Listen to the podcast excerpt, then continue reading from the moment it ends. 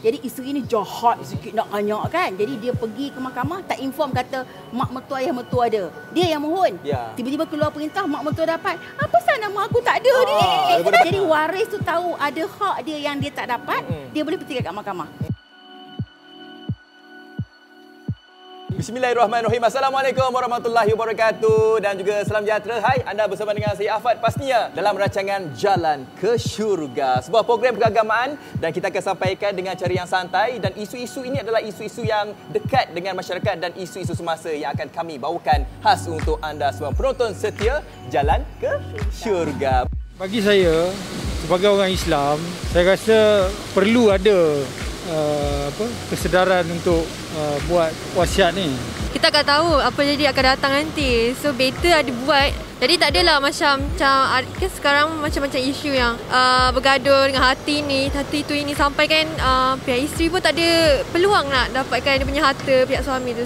Untuk elakkan gaduhan, tengkaran selepas kematian seseorang. Kalau yang ada wasiat pun selalunya asalihin yang ada wasiat yang boleh override semua whatever asset yang ada kan. So tak payah nak ada wakil daripada apa pihak luar nak masuk campur apa semua kan. Lagi satu insurance is a must. Cuma insurance tak semua orang mampu. Sampai pun nak makan hari-hari pun ada yang tak ada duit. So macam mana dia nak beli insurance kan? kita boleh bagi pesanan tapi jangan terlalu uh, mengakibatkan uh, salah faham. Uh, kita kena berfikir secara betul lah. Baik, untuk hari ini, uh, tajuk yang akan kami bincangkan kita bersama dengan salah seorang yang saya rasa pakar dalam bidang ini. Uh, cerita saja pasal-pasal masalah, masalah rumah tangga ke, kan, uh, berkaitan dengan syari'i, semuanya uh, Puan ni boleh jawab lah kan. Okey, kita bersama dengan Puan Suzana Ghazali ataupun lebih mesra dengan panggilan Kak Su. Ya. Uh, Kak Su. Kak Su ni merupakan perunding psikologi keluarga dan guaman syari'i. Terima kasih Kak Su. Terima kasih. Ah, bersama dengan kami pastinya dalam Jalan ke Syurga. Ya, insyaAllah. ya, isu yang kami nak bawakan pada hari ini, uh, saya rasa memang relate lah dengan masyarakat sekarang ini. Iaitu, sengsara balu bila arwah suami tak sempat buat wasiat. Uh, kita tahu sekarang ni uh, banyak juga ada kes-kes di mana kalau sebelum ini suami isteri ni hmm. baik je hubungannya dengan keluarga mertua laki ke perempuan hmm. ke tetapi uh, peristiwa ini uh, terjadi 360 bertukar apabila Okey. suaminya meninggal. Okey. Uh, jadi bila suaminya meninggal uh, kadang-kadang uh, si isteri ni nak minta lah haknya tu. Okey. Uh, duit ke harta ke kan. Lepas tu layanan mertua pula tu lain pula. Hmm. Wah, dah tak macam dulu ketika Okey. arwah suaminya hidup tu baik, Baik layanannya. je. Okey. Oh, tapi bila dah meninggal ni uh, bukan saja duit, malahan layanan tu tak Tak seperti dulu. Okey. Uh, jadi macam mana sebagai permulaannya Kak Su nak kongsikan tentang hak-hak ni?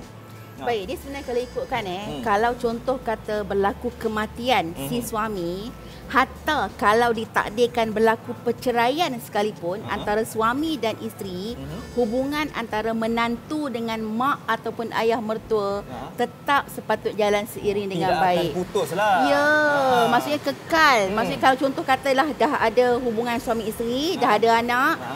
Mak mertua dengan menantu perempuan Hmm. memang tak boleh kahwin lah. Ya. Okey, kalau menantu lelaki sama juga Ha. tak ada masalah. Hmm. Jadi ayah mertua dengan menantu perempuan pun sepatutnya tak ada masalah juga. Mm-mm. Maksudnya memang diharamkan juga berkahwin. Jadi Ya. nak cerita kata sepatutnya hubungan tersebut diteruskan dalam keadaan yang baik. Hmm. Sebabnya kalau contoh katakanlah si suami tadi meninggal, okey, dia ada harta, Ya. memang ada pembahagian ikut pusaka lah. Ha. Dan kalau tidak ada harta, anak-anak tadi sepatutnya juga menjadi tanggungjawab keluarga si mati. Ha. Kalau kata contoh katakanlah tak ada harta, Ha. okey, jangan tak boleh nak, nak nak biar melarat aja cucu yang tertinggalkan ni, Hmm. okey. Dia kena tolong sara juga. Ha, sampai ke macam tu. Wah. Hubungan tu memang kena Jadi teruskan. sampai ke ayat-ayat uh, isteri tu kena keluarga mertua ni kena support dah, kena tolong lah. Ya, Sampai bila- untuk bantu anak tadi. Ah, Ha, ah, sebab dia yang si cucu tu lah cucu tanggungjawabnya. tu lah kan? Ya, betul. Ah, Ha, tapi betul.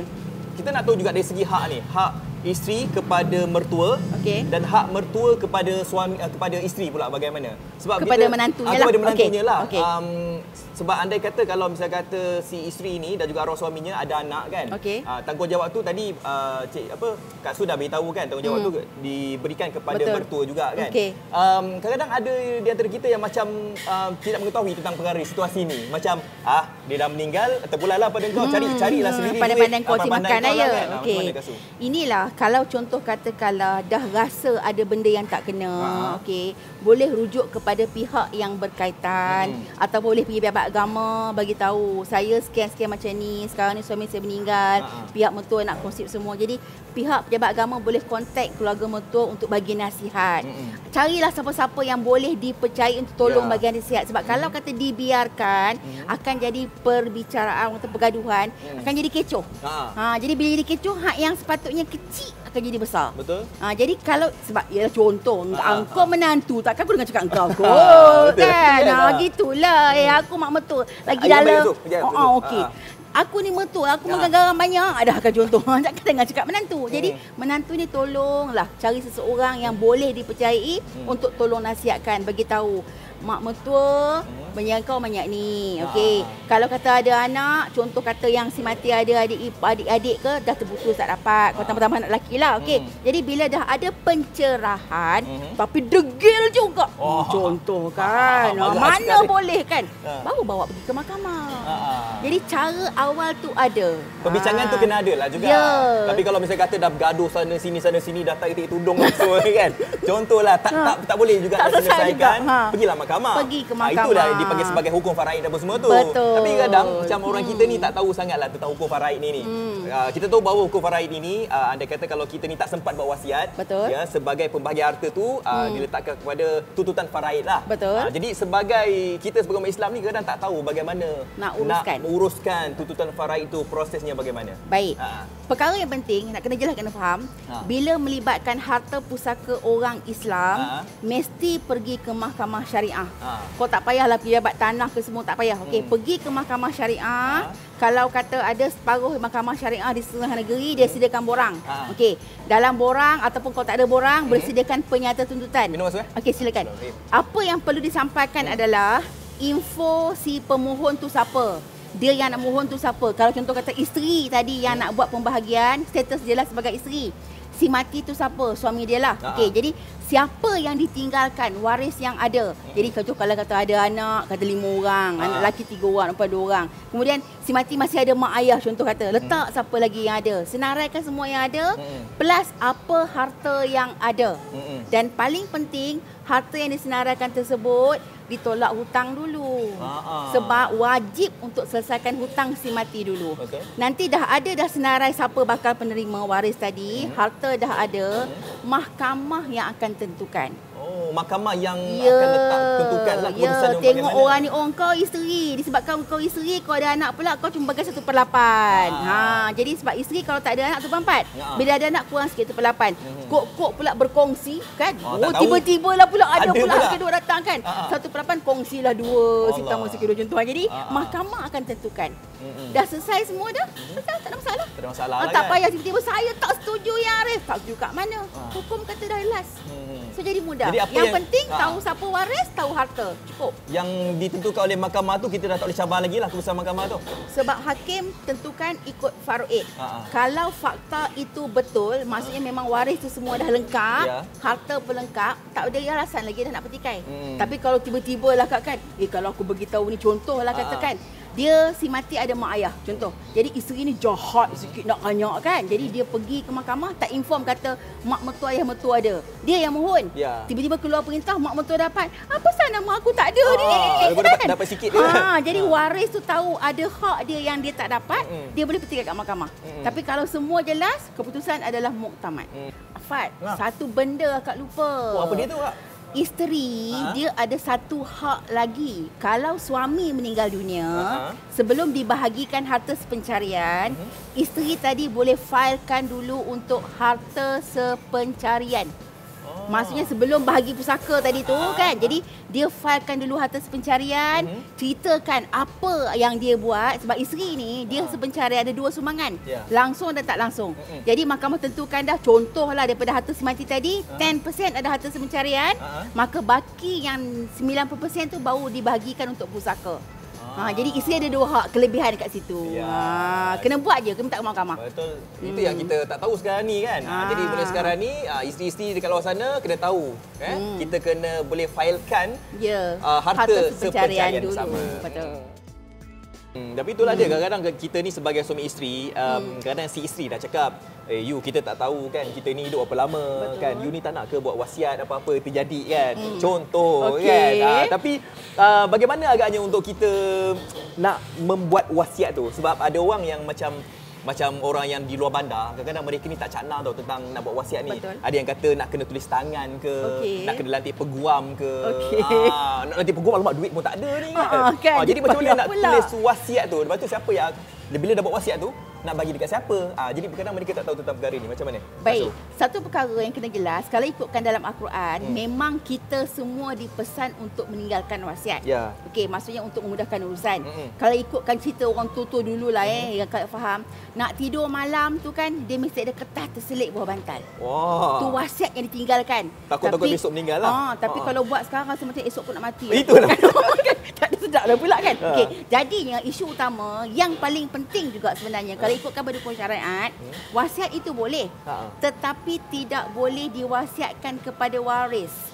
La wasiyata lil waris. Tak boleh kata contoh kata kalau aku wasiatkan harta aku pada isteri kalau suami bagi jawab. Ha. Ikut hukum syarak salah. Tetapi praktikal sekarang memang ada. Mhm. Okey, maksudnya sekarang ni untuk memudahkan apa-apa masalah di belakang hari. Ya. Dan kalau tidak ada pertikaian, tak ada masalah. Mhm. Dan ikutkan sekarang ni memang dah ramai dah sebenarnya kalau contoh siapa-siapa kan orang kampung pun di Google dah sekarang. Oi, pandai. Kan?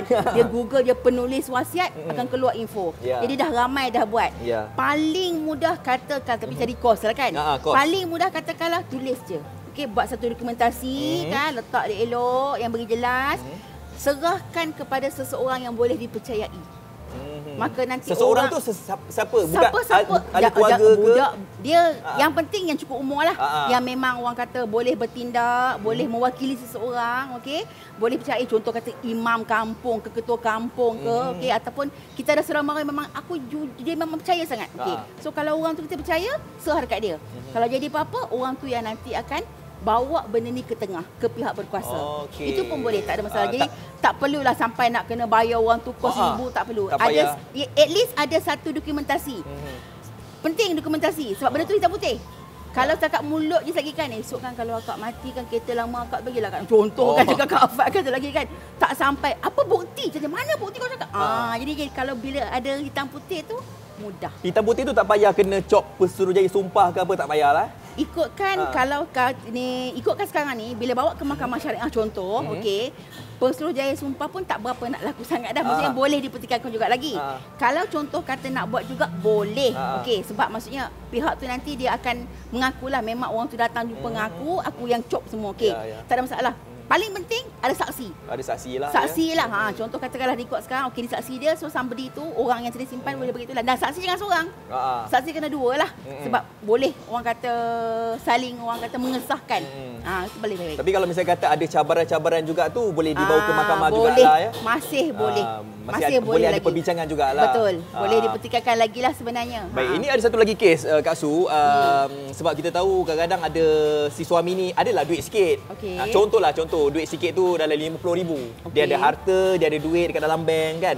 Si isteri ni bila dah tahu si suami ni dah meninggal dunia, Hmm. ah, dia tahu dekat dalam akaun ni, yelah bahasa kahwin ni akaun kan share bersama. Kak Su share dengan suami? Okay, sure. Tak. Oh tak share, tak share. Saya share. Dia hartamu hartaku. Oh, hartaku. ya? tak adalah dia. Dia walaupun tak Ah. share satu akaun tapi kita kongsi yang lain. Lah ya kan. Okey, Tapi kita ah. tahulah yang suami kita ada Ya, akaun dekat bank alright. kan. Okey, faham. Okey, jadi bila dah Okey. meninggal tu, ah, si suami eh, si isteri ni pergilah ke bank. Okey. Dia cakap oh dekat dalam akaun suami saya ni ada duit Okey. kan. Jadi saya ni sebagai uh, balu kan. Okey. Uh, jadi saya naklah duit tu. Jadi Okey. adakah si isteri ni boleh pergi saja ke, ke Okey. kaunter cakap saya nak duit daripada uh, arwah suami atau bagaimana prosesnya? Okey, dia Ah. kalau kata contoh macam Rafat sebut tadi guna akaun bersama nama gitu kan, dia tak Ah. ada isu. Ah. Ah tu mudah lah kan. Ah, Tapi kalau macam kes akak macam tadi kan, nak seorang-seorang tadi kan. Okey. Ah. Nak dapatkan harta daripada suami yang dah meninggal tadi, kena sertakan pembuktian Hmm. Ya. yang pemilik akaun tadi dah meninggal dunia. Hmm. Biasanya kat prosedur bank akan ada lah isi borang, Ya. bukti apa semua lengkap Mhm. dan akan ada satu tempoh masa Mhm. sebelum akaun tersebut dibekukan sementara. Oh, ada- okey, berapa Ah, lama masa tempoh tu? Okey, tempoh tertentu tu akak tak berapa nak pasti. Ah. Okey, sebab itu kena jumpa dengan bank mungkin. Sebab dia setiap bank dia ada prosedur dia. tersendiri, Ah, ah. okey. Tapi dah kalau contoh kata sebelum tempoh tersebut, Hmm. okey, boleh dikeluarkan sesuatu dulu, sejumlah wang dulu Ya. untuk orang tu ke pengurusan. Betul. Ha, sebab tu lah kalau ikutkan Aha. bila sahaja berlaku kematian Ha-ha. mesti uruskan pusaka dalam keadaan yang serta-merta. Oh, kena cepat eh. Kena Hmm. cepat sebab kalau tak dia akan jadi jadi bermasalah. Contoh katakanlah nauzubillah lah kan. Ha-ha. Minggu minggu sebelum tu suaminya meninggal. Ha-ha. Kemudian tiba-tiba pula mak yang meninggal. Dah jadi macam keliru sebab benda tu akan bertukar-tukar pewaris tu dah Ya. dah hilang. Hak ni belum selesai dah jadi pula. Mm-mm. Dan itu juga kalau ikutkan sekarang ni dalam masalah tanah Mm. Melayu dekat tempat kita ni Ya, okey. ya. Ha. Kalau cek contoh satu kes akak baru ni dalam 2 minggu lepas, Mhm. tanah dia tanah dia beli tu Ha. ada sampai 11 nama. Uh. Hak yang tahun lahir tahun 40. Ui, lama tu. Orang tu tak ada dah. Ah. Tapi nama ada lagi. Mm. So dah jadi masalah. So antara tu lah antara isu dia sebab Ya. Tak diuruskan wasiat tu dengan betul, tak ada Mm. pertukaran. Jadi benda tu dia bertindan untuk nak jual harta pun jadi payah. So jadi kalau bukan kata masalah rebut harta saja Ya. orang kata oh mentah-mentah orang tu kubur merah lagi kau Hmm. rebut harta. Ya, tak, tak. Isunya untuk memudahkan Betul. pengurusan. Ha, Ah. Nanti kalau dah lambat-lambat lain pula ceritanya kan. Betul. Ha, jadi sebagai um, konklusinya penutupnya mungkin Kasu boleh kongsikan kepada penonton kan supaya mereka ni fahamlah apa yang kita bincangkan pada hari ni Kasu. Baik. Ha. Hari ni cakap pasal pusaka, cakap Hmm. pasal wasiat, okey. Satu lagi yang akak nak minta yang kita nak share sikit eh, Ya. pasal hibah. Ha. Kalau contoh katakanlah kat, siapa tak sayang suami, siapa tak sayang isteri Hmm. Ah, betul. kan, okey. Hmm. Ataupun siapa tak sayang anak, nak memudahkan juga supaya tak berlaku perebutan semua, Ya. boleh buat hibah. Contohlah suami rasa macam dia ada rumah banyak Ha, kan. ha. Yang rumah ni I bagi dekat you lah yang Hmm. kan, tukar nama terus hadiah. Ha. Kasih sayang bercambah. Ya. Kan? Ha. Kemudian dah meninggal pun tak payah nak gaduh-gaduh. Betul. Hibah dah boleh buat. Tapi pemilikan tu dengan prosedur lah. Ya. Dan kalau nak buat hibah pun, Mhm. boleh bawa ke mahkamah syariah untuk daftarkan. Mhm. Tak jadi masalah. Maksudnya Ya. semua dalam dokumentasi. Mhm. Jadi contoh kalau berlaku kematian dah, Mhm. tak ada isu dah. Ya. Sebab dah ada dah. Ini rumah ni memanglah dulu milik Mhm. uh, arwah. Tapi Ya. arwah dah bagi kat saya dah ni dokumen dia. Mhm. Dah tak ada masalah. Kayaknya macam Itu juga ada cara dia. Macam trend uh, wasiat tu kita dah boleh tukar kepada hibah lah pula Betul. sekarang ni kan. Uh, lagi senang, Ha. lepas tu semuanya ada dokumentasi, prosedur dan sebagainya. Betul. Uh, jadi ini saja masa yang sempat Uh, Gasu kita bincangkan sebenarnya banyak uh, isu-isu yang kita boleh bincangkan tapi ini saja masa yang diberikan oleh tuan producer kita. InsyaAllah kita akan jemput lagi nanti Gasu. InsyaAllah, Ah, boleh. Banyak lagi akan kita bincangkan. InsyaAllah. Okey, terima kasih kepada Puan Suzana Ghazali, perunding psikologi keluarga dan guaman syar'i kerana sudi bersama dengan kami pastinya dalam jalan ke syurga. Banyak lagi pengisian yang akan kami rungkaikan isu-isu semasa. Pastikan anda terus bersama dengan kami di episod yang lain pula. Pastinya dalam jalan ke syurga. Kita jumpa lagi nanti. Assalamualaikum. Bye.